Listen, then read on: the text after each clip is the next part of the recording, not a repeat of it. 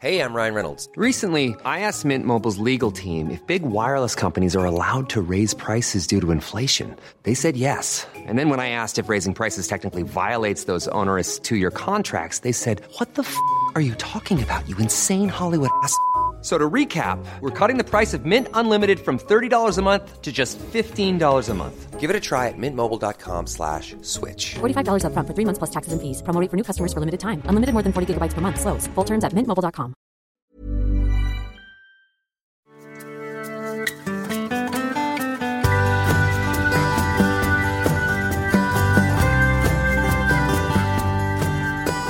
Jag har inget minne av att det var så förra gången. Det betyder ju inte att det inte har hänt. Nej. Nej, fan. alltså. Det här med minnet och sånt alltså. Det är väl intressant faktiskt. Eh, Ja, nu var det jag. Vad är det här? Ja, fan vad gött. Ja. Ringde du? Nej, det är min dator. Kopplat till min mobil. Ja. Och så fick du samtal mitt under sändningen. Ja. Fan, det är lite häftigt. Ja. Men det, det, just det här med minnet är så jävla intressant. Alltså jag såg eh, en föreläsning med en amerikansk minnesforskare. Som eh, eh, var väldigt, väldigt bra sån TEDx-föreläsning. Och Hon berättade att eh, hon var the shit i USA ett tag. Okej. Hon skulle vara med liksom eh, allt ifrån eh, rättegångar till utredningar till tv-program och hit och dit. Mm, mm. Men när folk verkligen börjar lyssna på vad hon säger och förstår att, vänta nu, hon förklarar att minnet inte går att använda som bevismaterial Mm, mm, för att det är så lättpåverkat mm. och att de kan bevisa att det är så. Ja, just det. Så bort det tvärtom. Så hela typ forskarvärlden eh, vänder henne ryggen. Hela eh, psykoterapi-communityt bara fuck you. Och så var hon inte alls intressant längre. Nej. Eh, jag jag tycker det är jättesuperintressant. Alltså hon, hon pratar om att det är tre domäner som, som gör att minnet fuckas upp. Eh, det ena är eh, när det lagras. Då, då stämmer det liksom inte, redan där börjar det bli fel. Mm. Eh, det andra är att det scramblas över tid. Precis. Så att när det blir utsatt för nya erfarenheter Mm. så lägger hjärnan till saker i den historien. Och det blir uppscramblat så att säga en tredje gång när det tas fram ur minnesbanken i hjärnan. Så att det är fruktansvärt dåligt att använda som till exempel bevis i en rättegång.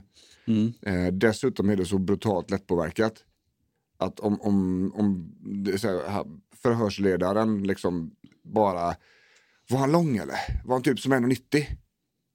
Där har hon redan sabbat Mm. grejerna liksom. Och blir han lång och 1,90? Då blir han lång ja. Mm. Och han blir definitivt längre än medel. Ja. Eh, vi- vilket då kanske i USA är ett problem då när det sitter vita förhörsledare Mm. och frågar, was he black? Ja. Precis. och hispanic. Och i själva verket så är det en svenne liksom som har gjort det här. Mm. Ehm, och, och det här gillade ju inte vare sig polisen eller, eller myndigheter att höra. Nej, såklart. För då följer den bilden. Och hon sa det att, eh, har du, eh, hur många här inne blev överfallna av en pitbullterrier när de var tio år gamla och bitna i armen? Mm. Det var ingen som höll upp handen. Så sa hon, ge mig 15 minuter i ett mörkt rum så har allihopa blivit överfallen av en pitbullterrier i tioårsåldern och blir bitna i armen. Fy fan. Ja, Ja. det är äckligt. Ja. Eh, men, men det talar också om någonting det här med att, att alltså minns inte jag det. Nej, alltså lite Kalmar i den situationen eftersom det sannolikt är så att ingen av er minns exakt vad som hände. Eh, om det inte finns liksom inspelat. Så, precis. Ja. ja, jag tycker det är jävligt kul. Alltså. Eh, Det är just sådana saker som jag tycker är så kul med psykologigrejerna. När man får reda på saker som bara omkullkastar en hel uppfattning om, Mm. om ja, nej, bara glömma. Funkar inte så. Nej. Bara, nej. Du tror att du vet fast du har ingen aning. Mm. För att det här är det som händer. Liksom, det här är, är så som, eh, ska vi säga, eh, mekaniken ser ut i den här. Därför så är det inte som du tror. Liksom. Sånt gillar jag. Mm. Det, det, det kittlar, kittlar gött. Både i böcker och, och föreläsningar och filmer och Mm. sådana här saker. Ja men fan. Det, är- och jag tänker att vi kommer väl lite grann in på det där också idag. Ja. Vi ska ju prata om duktig flicka idag. Yes, duktig flicka-syndromet. Och det här blir andra avsnittet vi gör om det på kort tid. Mm. Eh, eftersom det första försvann. ja, precis. Det var lite strul där. Ja, det var tekniskt strul faktiskt. Vi, vi spelar ju in det här på sådana här minneskort va. Mm. Eh, sådana som förr var typ ja, 28 megabyte och så var det stort som ett spelkort. Mm. Typ. Nu är de pyttesmå och så har de jättemycket utrymme på sig. Mm. Eh, men även de blir gamla. Och, och någonting har hänt med den filen. Mm. Huvudfilen så att säga. Så att vi, trailern, jingeln, så att säga, den fick vi med oss. Men det andra avsnittet, det försvann. Mm. Så, och det går inte att få tillbaka det, så vi gör ett nytt. Ja. Helt enkelt. Eh, och det var lite grann som vi snackade om innan vi började spela in där. Vad var det vi pratade om? Jag vet inte, vi gör det igen. Ja. Så, lite åt det hållet. Ja. Ehm, och, och vi, vi kommer in på det här nu med det- det- duktig flicka-syndrom, perfektionism. High performers. Mm. Vi har gjort ett litet avsnitt om det innan. Mm. Just med högpresterande och vad det beror på och vad, vad man kan tänka sig i mekanismerna bakom och sådär. Liksom att det Mm. mycket av det här kommer ju från barndom. Mm. Eh, uppväxt, eh, prägling. Eh, föräldrarna kan vara likadana. Att man liksom visade upp för, för dig som barn liksom att det, var inte bra om det inte var perfekt. Nej. Helt enkelt. Eh, både genom egna beteenden, att man var missnöjd när det var okej. Mm. Eh, Men också att man kan, vissa föräldrar har ju villkorat bekräftelse och sånt. Att du får bekräftelse när du var duktig. Eh, Och det här är någonting som kan hänga med långt, långt, långt upp i vuxenlivet. Alltså. Mm. Mm. Ehm, och, och ofta är det så att det är ingen, det är ingen spontan utveckling av perfektionism-temat i livet. Utan det kommer någonstans ifrån. Det är liksom både inlärt och, och upplärt. Mm. Så att säga. Eh, Den kognitiva beteendeterapin pratar om två stycken eh, inlärningssätt. Mm. Det ena är, är liksom operant inlärning. Det innebär att du, gör, du lär dig genom att göra Mm. egentligen. Och, och den andra är ju, eh, vad fan är det den heter? Eh, rätt typ responsiv. Alltså du har ehm, eh, blivit tillsagd. Liksom, så här gör man. Mm. Och, och om de här bägge två är, är, är in play så blir det väldigt stark inlärning. Mm. Då har du lärt dig ett beteende väldigt, väldigt bra. Eh, så, som föräldrarna hade bägge två då, dels visa upp att vad jag gjorde så var det inte perfekt. Mm. Alltså som, som mamma eller pappa. Mm. Eh, och jag även har sagt det. Att vi måste försöka mer innan det blir bra. Så finns det en stor chans att det, det här utvecklar sig till en, en perfektionism och high performer-ådra. Liksom. Mm. Och det är ju, alltså det, just den grejen, den är ju under perioder när man mår bra i livet så kan den fungera väldigt bra. Mm. Alltså det finns ju inte en karriärstjej där ute som inte har de här grejerna med sig. Och då har det funkat och det har varit Jajamän. effektivt. Jajamän. Och de, eh, det, det som har varit effektivt vill man ju gärna fortsätta med. Så är det. Och då blir det ju som att man har det verktyget i alla situationer. Ja, slut. precis. Och därför är det också väldigt svårt att vända den dagen det blir som ett gift istället. Mm. Det är ju, alltså, de här gamla strategierna som en gång har funkat är också det som gör illa idag. Liksom. Mm. Det här med att det aldrig är bra nog, man, man får inte liksom vila innan man har gjort massa saker. Mm. Det, det är väldigt, väldigt mycket små grejer som, som- faller under det här paraplyt. Mm. Mm. Och det är i grund och botten en ganska ohälsosam eh, ska säga, grundinställning på, på maskinen. Mm. Sådär, den, den går sönder helt enkelt. Eh, förr eller senare Mm. så går den sönder. Och, och mer eller mindre. Liksom. Vissa mår jättedåligt efter ett tag och, Mm. och andra blir liksom precis tvärtom. Eh, alltså inte, inte tvärtom till dåligt men, men de blir mer passiva. Liksom. Mm. Sådär. Ehm, det, det är lite knepigt sådär. Och just Mm. det här med duktig flicka-syndromet det är ju, det är ju egentligen samma, samma uttryck kan Mm. man ju säga. Som perfektionism och sånt. Men, men någonstans tänker jag också att man ska särskilja perfektionismen från duktig flicka-syndromet så är det ju mer jag måste vara duktig inför andra. Precis. Jag måste lösa mycket av andras problem. Yes. Inte så mycket att, att allting måste vara perfekt. Nej. Eh, Det är inte bra om det inte är bäst. Utan jag måste liksom vara duktig och fungerande gentemot alla andra. Mm. Sådär. Och, Det, of- det blir ens plats. Ja. Ens, som du säger, ens uppgift, ens roll i alla de flesta sammanhangen. Att ja, jag ska vara den som löser. Precis. Man blir lätt slasktratten i, i kompiskretsen. Ja. Eh, Man blir den, det är Och syskon. slasktratten menar... Slasktasken. Nej, slasktrasten. Trasten. Den som eh, ska vara, tänker du psykologen då? Eller den som Ja. ska vara med och hjälpa till oavsett vad, vad det Men de, den, den tra- slasktratten, den som får lyssna på all bajs, men det är ingen som lyssnar på min bajs. Ja, precis. Så är det. När jag, när jag väl vill berätta om mig så är det ingen som är intresserad av att lyssna. Nej. Den tratten där, alltså det, det vi kallar för slasktratten. Mm. Vissa av mina patienter de, de vet ju om att det har blivit så. Mm. Eh, och de är medvetna om att, att eh, det är så det ser ut. Mm. Och de, de har väl insett någonstans när de kommer hit att, att det blir jobbigt. Va? Att Ja. det, det funkar inte så. Mm. Eh, det blir en frustration i det också och då, då blir man mer då, förs- då, då skjuter man undan människor. Mm. För man vet att det är så här det kommer vara. Mm. Ehm, och det är lite grann så att man, människor tar ju för sig utav beteendet också. Jajamän. Ehm, och det är väl också det, just den grejen att folk tar för sig av saker de inte ska ta för sig ifrån. Mm. Den tycker jag är intressant för den är ju väldigt, det är en annan vinkel på skuld. Mm. På, på eh, låg självkänsla, på, på det här att min plats i livet är på det här sättet. Hur På- tänker du en annan vinkel? Eh, ja, alltså det, det, det blir ju ett uttryck för skuld och, och dåligt samvete att, Mm. eh, ska vi säga, inte säga ifrån. Mm. Eh, när, när jag, ska vi säga, ser hur jag uttrycker det så att det kommer ut rätt liksom.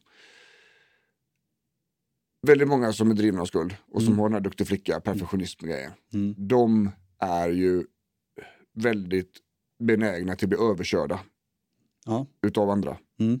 Ehm, det blir till och med så att det blir, ehm, det är precis som att det blir en standardinställning. Mm. Mm. Att eh, de blir småutnyttjade hela tiden. Precis. Eh, eh, emotionellt och, och även praktiskt i vissa fall. Liksom. Ja.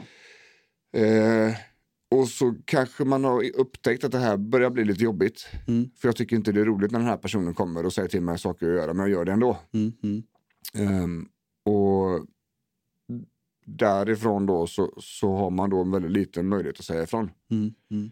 För att hela grundinställningen är att ja, men det här är min plats i livet. Precis. Eh, jag säger alltså inte ifrån, men varje gång som jag blir överkörd så, så, så förstör det lite grann i min självkänsla. Mm. Ehm, jag, tappar lite, jag, jag tappar lite tro på mig själv hela tiden. För varje gång det här händer. Mm. Ehm, och, och till slut då så kommer det också bli den här självuppfyllande profetian att, att det är så här det ska vara. Mm. Tror man. Precis. Fast det är det ju inte. Mm. För gränsen finns inte kvar. Exakt. längre. Man Den har- är utsuddad och dif- väldigt diffus Ja. på vad som är rimligt. Och ibland också då för att vissa människor medvetet har testat gränsen. Mm. Och det gör ju att det blir väldigt, en väldigt jobbig situation. Mm. Och de här människorna som använder, eh, som är snabba på att fiska upp den här typen av liksom, beteende hos andra. Mm. De, de, de är duktiga på att leta efter det också. Mm. De ser liksom, kan jag göra så här så får jag gjort detta. Mm. Och, och det där är ingen bra situation. Det där är Nej. en väldigt dålig situation. Mm. Ehm, dels så kan den ju i förlängningen och, och i en extrem utsträckning bli farlig. Mm. Ehm, och framförallt är den ju destruktiv. Mm. Den är ju väldigt elak mot själen. Mm. Att, att alltid känna att någon är på fel sida gränsen. Fast du kan inte göra så mycket. Det är lite grann som att ha fienden hemma liksom. Mm. Bor i ditt vardagsrum. Fast du vet att det här, det är konstigt liksom. Mm. Det, det ska inte vara så. Eh, och det är också därför vi tjatar så mycket om att man måste dra gränser. Precis. Och man måste stå fast vid de här gränserna. Fast det är också väldigt svårt när man har liksom en grundinställning att jag borde göra på det här viset. Och jag är, är på det här sättet som människa. Annars så duger jag inte. Mm. Och det är väl där någonstans den duktiga flicka-problematiken kommer in på Mm. riktigt. Och många, många ser ju kanske inte det här som en problematik i, i början. Tänker Mm. jag. Utan eftersom det blir som positiv feedback på det jag gör. Ja, Eh, och att man får bekräftelse i det. det. Och liksom, då blir det liksom ett, eh, ett fairy dust, eller vad Mm. man ska kalla ett, ett skimmer över det hela. Som gör att eh, man inte riktigt ser vad som händer, utan Nej. man ser bara det bra. Exakt. Och det är ju som en bekräftelse. Det blir ju verkligen det älv, älvstoftet. Mm. Så fort det är bekräftelse på någonting så känns det bra. Mm. Och så är det för alla oss människor. Mm. Trixet här blir ju att se bortanför det. Mm. Alltså så.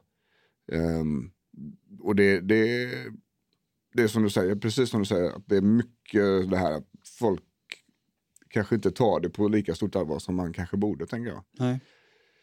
Och så blir det väldigt tydligt när vi sitter ner med människor då. Mm. Att det här har ju pågått jävligt länge. Alltså. Och oavsett vilken situation de pratar om, oavsett vilken social konstellation de pratar om, Mm. så är det i stort sett likadant överallt. Ja. Och, och så har vi hittat en röd tråd. Och röda trådar är ju någonting vi jobbar väldigt mycket med att hitta. Mm. Speciellt i början. Det brukar likna det att, man, att, att våra patienter kommer in med sånt eh, väldigt hårt rullat trådnystan. Så garnnystan som man ska liksom, sticka med. Mm. Mm. finns inga trådar i det och det är jättehårt. Mm.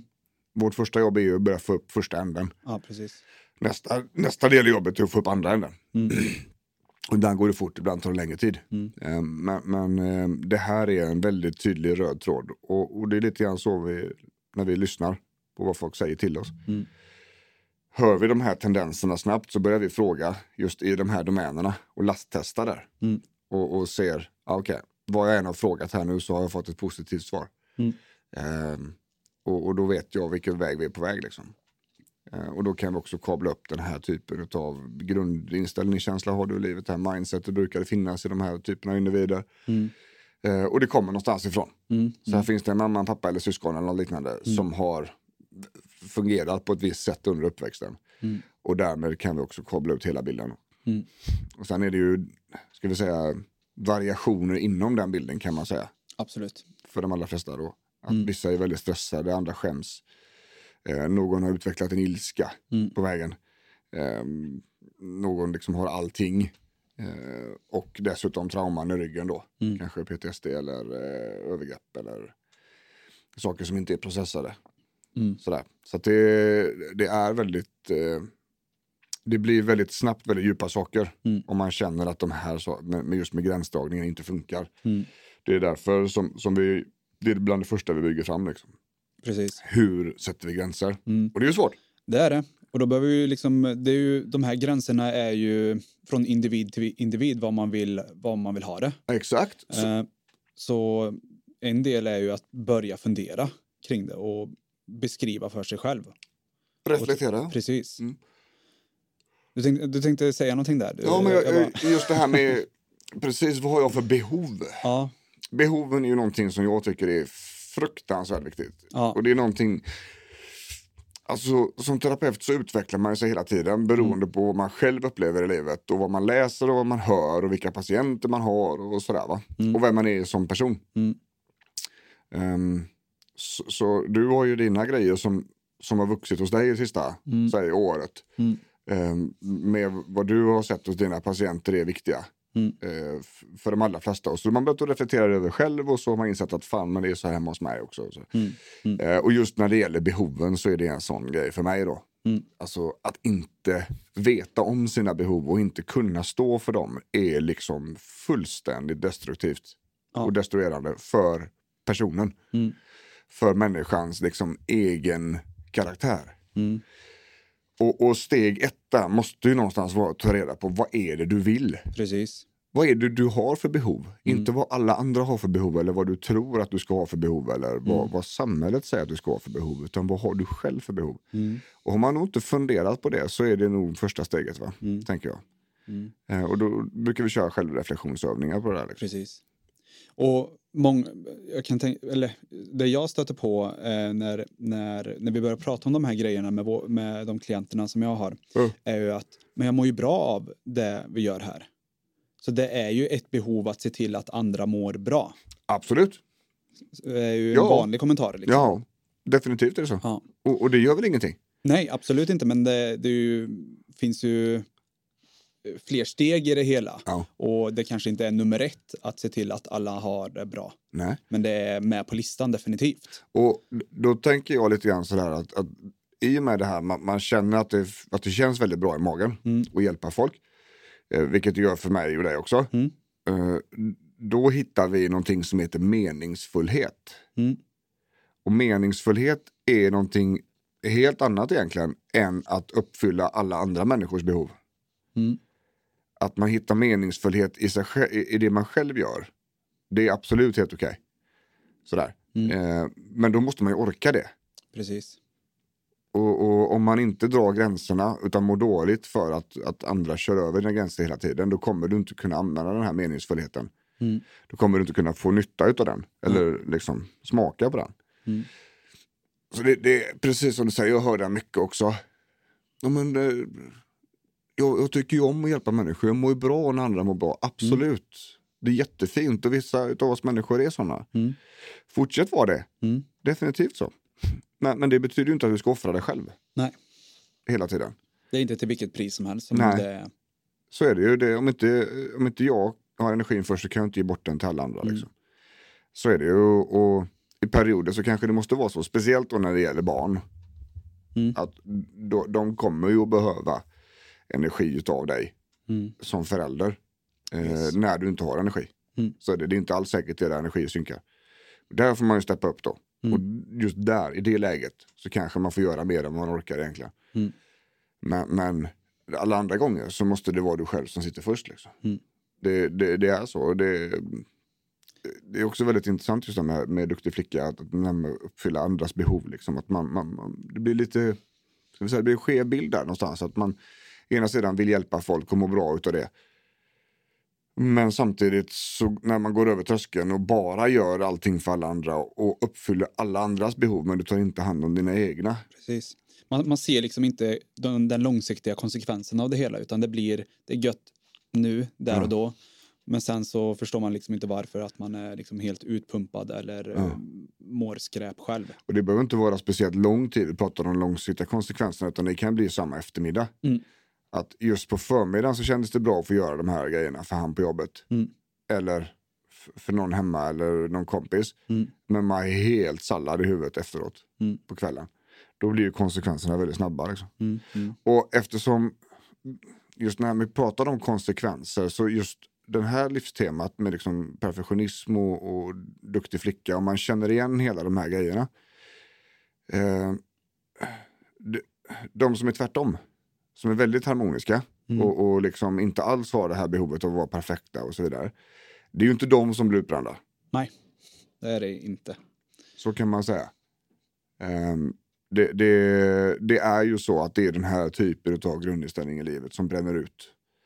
Ehm, I alla fall absolut största merparten. Sen kan det vara olika scenarier hos andra. Mm. Där det liksom är sjukdomar, där det är liksom trauman i livet, skilsmässa, bortgångar och så vidare. Det blir en sån press. Mm. Eh, inte att människan själv tycker att, att allting måste vara perfekt, utan det är externa faktorer som gör att man blir väldigt trött i huvudet. Mm. Mm. Det är en helt annan grej. Mm. Mm, Och där finns det ofta väldigt tydliga, alltså tydliga orsaker till att det händer som det gör. Mm. Medan absolut största merparten av alla som är utmattade, som får utmattningssyndrom, det är uppjobbat.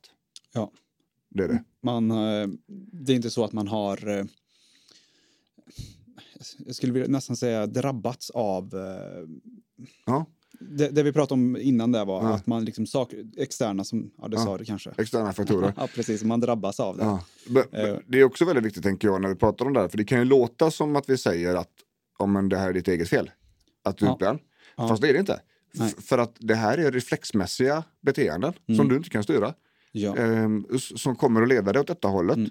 För det, det är ju ingen som bara, det är ingen som ser det här och bara, men Nej. jag väljer att gå den här vägen nu, utan det är ju massa mekanismer bakom som Ja. gör att det bara blir eh, impulser som Ja. gör att eh, en dominoeffekt av det hela.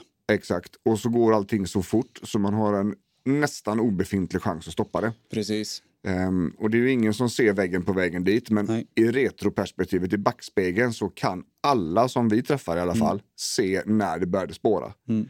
Och, och vilka olika delar, eh, scenarier, situationer i vardag och livet som ledde fram till en ökad trötthet. Mm. Där det till slut tippade över bägaren. då, Liksom. Precis.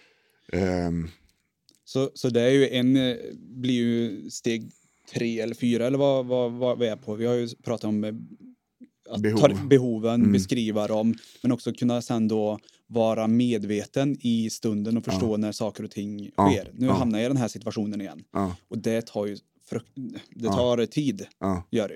Det är inget som sker på en vecka eller Nej. fyra. Och det är där mindfulnessen hjälper oss, liksom. Mm. eller medvetna närvaro. Och det är bara för att kunna slå på en broms och titta på situationen. Mm. Eh, och det är inte alls så flummigt som man tror. Nej. Utan det här är riktigt, riktigt tunga grejer. Mm. Ehm, Det finns ju egenskaper där, precis som vi kan utveckla de fysiska förmågorna som explosivitet, styrka och så. Mm. Ja. Så finns det ju det även eh, som vi mäter av, här, Ja. här i alla fall. Sen så finns det ju även fler beroende det, på... det finns många fler under, Ja. det, under det paraplyet. Liksom, beroende på vilken inställning eller vilken, vilken skola av mindfulness du tittar på. Egentligen. Precis. Eh, men, men det är ett antal domäner som, som vi tränar upp då. Liksom, där olika domäner har olika funktioner. Mm. Eh, för att kunna skapa just den här bromsen. För att kunna se att shit, mina behov är compromised.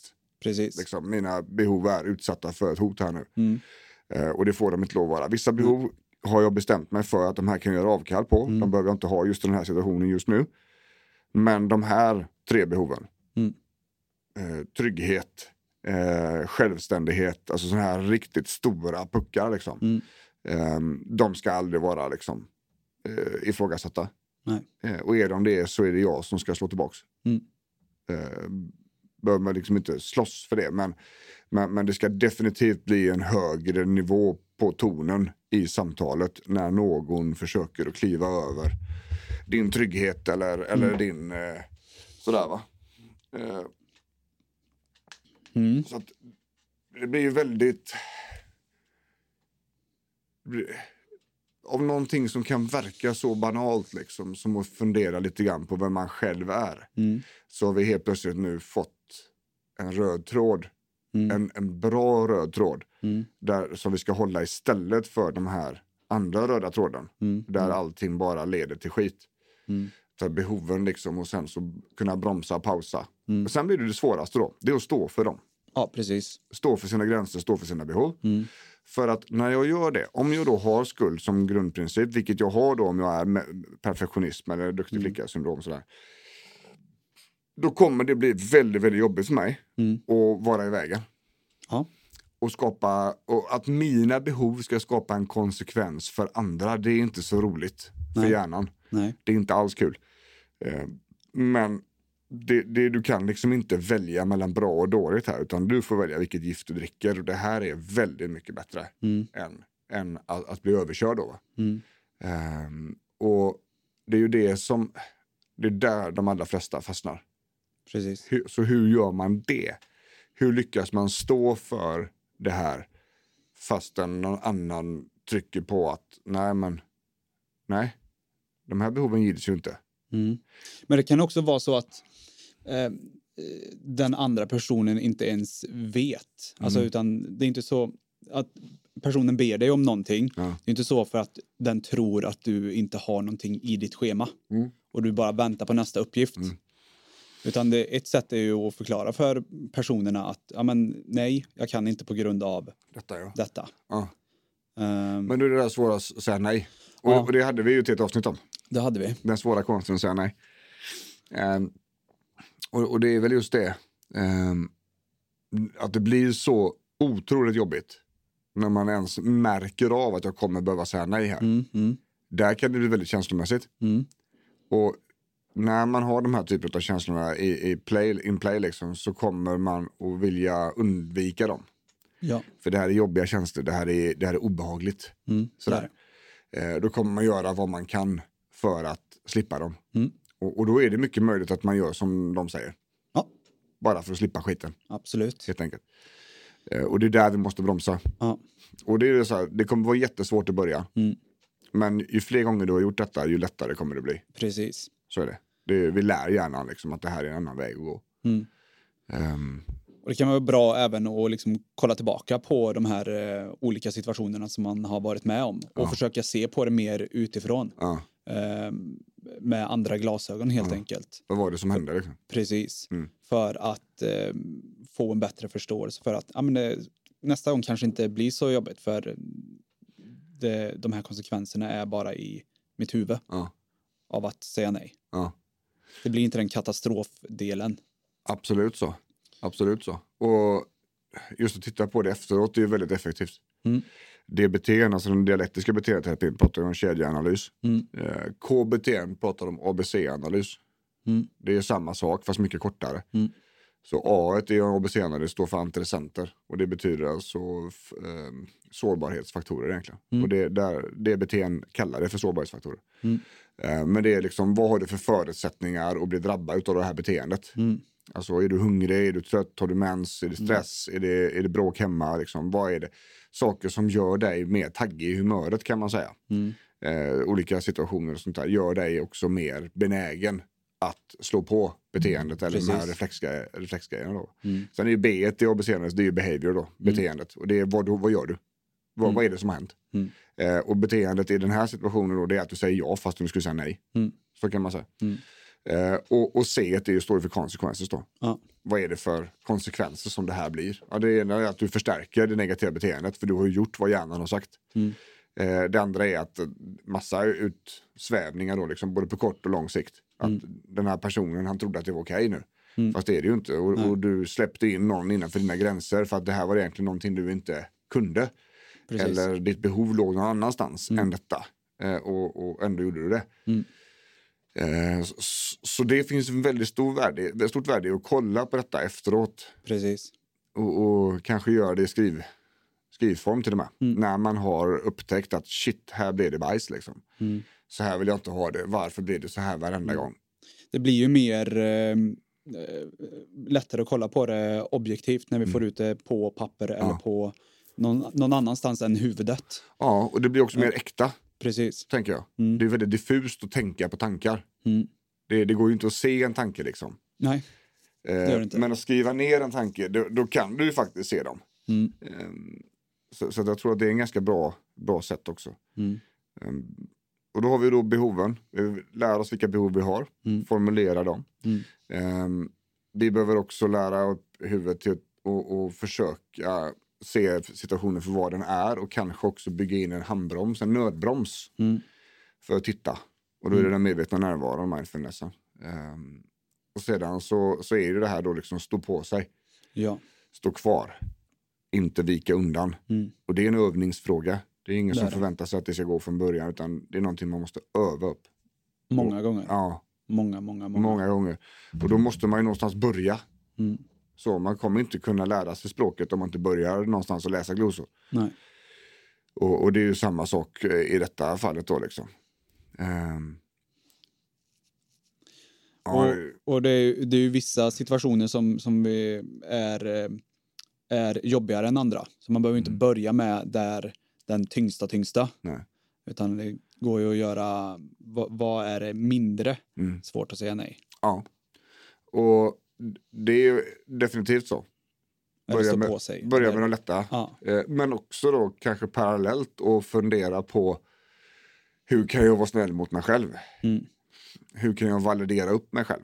Yes. Hur kan jag giltigt förklara mig själv? Det, det, att titta på sina behov och fundera på sina behov och känna sina behov, det är en väldigt stark validering. Mm. Självvalidering så att säga. Mm. Eh, Att ignorera dem, det är en invalidering. Ja. Alltså att det blir precis tvärtom då. Och det är ju att vi går åt andra hållet. Ja, exakt. Och, och så, så väldigt många av de här duktiga flicka-syndrom och perfektionismen och sånt, de har ju haft en inre jävligt taskig röst liksom. Mm. Sen tonåren. Mm. En väldigt taggig attityd på insidan till sig själv. Mm. Mm. Nu menar inte jag att man hör röster, men, men liknelsen är att, att själva grundinställningen är att du är röten liksom. Ja. Du är fel på dig. Ja. Du är inte lika mycket värd som alla andra, så kom Nej. inte här och tro det. Nej. Det gör ju att om man har den mindsetet och den grundinställningen så kommer man ju in tvåa på bollen i alla diskussioner, i alla situationer. Vilket Mm. ytterligare bidrar till det här starkt ohälsosamma, ska vi säga, prägen som individer som, som är högpresterande och, och, och liksom perfektionister och, och duktig flicka syndrom Mm. har. Mm. Eh, Det gör liksom ont hela tiden. Mm. Och, och det gör också att, att självbilden är väldigt sprucken. Alltså spegelbilden du ser är inte den som alla andra ser. Nej. Utan det är din uppfattning om dig själv och den är, den är trasig alltså. Yes. Ehm, och att stå på sig själv kommer och, och på sikt att läka den bilden. Liksom. Mm. Den kommer att fixa spegeln. Så att du betyder någonting som alla andra gör. Liksom. Mm. För dig själv. Mm. Ehm, och det är också en grej som vi kopplar ihop till självkänsla. Då. Självkänsla är ju ingen färdighet utan det är ett mätinstrument. Liksom. Vi människor är ju så här någonstans att om, om vi får en bild som motsvarar spegelbilden så tar vi gärna emot den för vi känner igen den. Mm. Får vi en bild till oss som någon annan har sagt som inte motsvarar spegelbilden så vill vi inte höra den. Nej, Vi tar alltså inte emot den på samma sätt. nej. Vilket i sin tur innebär då att, att komplimanger kan vara väldigt svåra att ta. Mm. Ehm, beröm kan vara väldigt svårt att ta. Så ena, ena stunden så letar man efter beröm. Mm. Eh, och, och bekräftelse, vilket alla vi människor gör. Och, och när vi väl får det så kan vi inte ta emot det. Nej. Det var också någonting vi pratade om i perfektionist-avsnittet eh, som vi hade tidigare här. Ehm, men men det, det här går ju även ihop med de här duktig flicka. För när man fyller upp alla andras behov Mm. så kanske man får beröm. Oh, du är alltid så bra och lätt att prata med och sådär. Mm. Ja, skönt. Jätte, ah, äsch, det var länget. Precis. Så när man, väl, man har gjort det och, och så får man en chans att må extra bra så tar man inte den. Nej. För det går inte. Nej. För man, kan, man, man har liksom inga ver- verktyg för att ta emot den. Ehm, så det är väldigt, eh, ja det är komplext som in i helvete alltså. Mm. Men, men det, är också, det finns ju väldigt mycket att göra åt. Och, Definitivt. och jag tänker så här att det här är någonting man behöver göra någonting åt. Även om man inte har blivit drabbad av besvären ännu så vet vi att det här är en, en stig som väldigt ofta inte fungerar för de allra flesta. Mm. Så är det. Det får vara väldigt, eh, väldigt bra i övriga livet Mm. för att det här ska kunna fungera. Mm. Så. Eh, det är väldigt många domäner som behöver vara uppfyllda för att det här inte ska bli ohälsosamt. Eh, och det blir ju också det att det är en väldigt skör situation.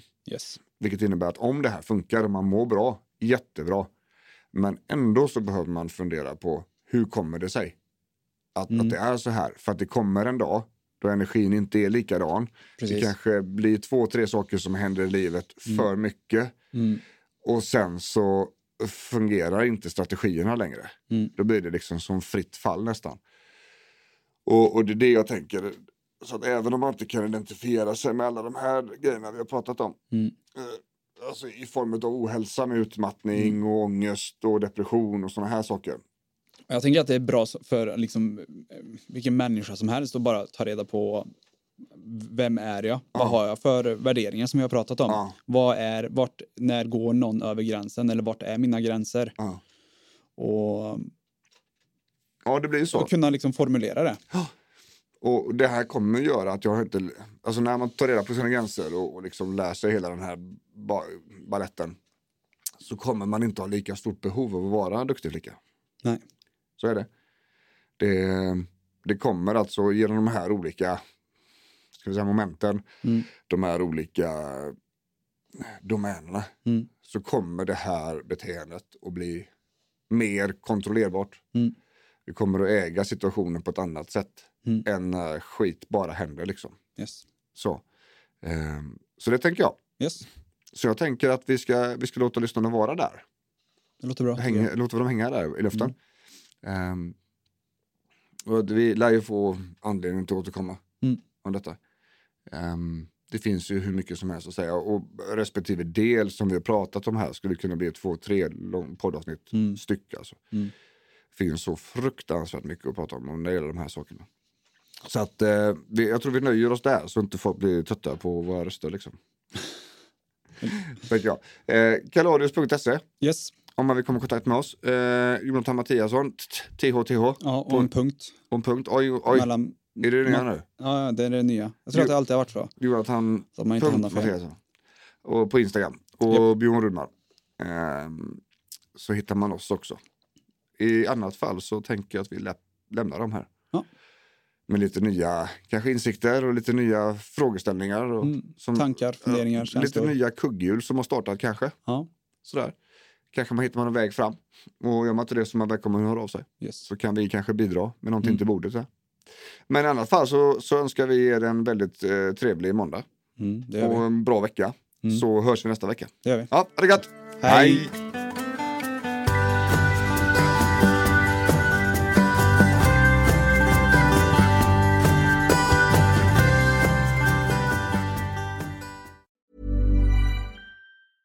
Hey, it's Danny Pellegrino from Everything Iconic.